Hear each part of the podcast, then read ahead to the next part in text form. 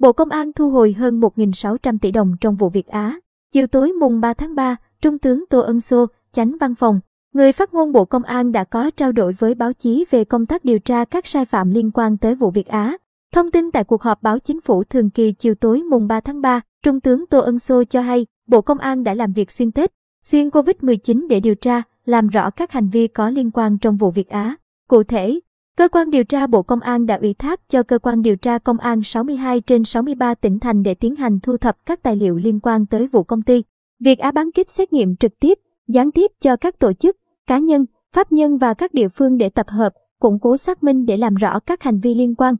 Về việc thu hồi tài sản, cơ quan điều tra đã tiến hành phong tỏa, kê biên, thu hồi tài sản bị can và các đối tượng liên quan với số tiền hơn 1.600 tỷ đồng. Trung tướng Tô Ân Sô cho biết thêm, thực hiện yêu cầu của Ban chỉ đạo Trung ương về phòng, chống tham nhũng, tiêu cực, cơ quan điều tra đang tích cực điều tra, xác minh tại các bộ, ngành có liên quan để làm rõ hành vi sai phạm trong việc giao nhiệm vụ nghiên cứu, nghiệm thu, chuyển giao, cấp phép lưu hành sản xuất, hiệp thương giá, thông tin quảng cáo, tổ chức sản xuất, đánh giá chất lượng sản phẩm. Trước đó, Thủ tướng Chính phủ Phạm Minh Chính đã yêu cầu Bộ Công an chủ trì, phối hợp với các cơ quan, các địa phương liên quan đẩy nhanh tiến độ điều tra, xác minh, mở rộng vụ án, thu hồi tài sản bị chiếm đoạt và thất thoát, sớm đưa các đối tượng ra xét xử khách quan, nghiêm minh theo đúng quy định pháp luật. Thủ tướng giao Bộ Y tế và các bộ, ngành liên quan và Ủy ban Nhân dân các tỉnh, thành phố trực thuộc Trung ương chỉ đạo các cơ quan, đơn vị chức năng liên quan khẩn trương, chủ động ra soát, kịp thời có biện pháp chấn chỉnh công tác đấu thầu, mua sắm và sử dụng thuốc, sinh phẩm, vật tư,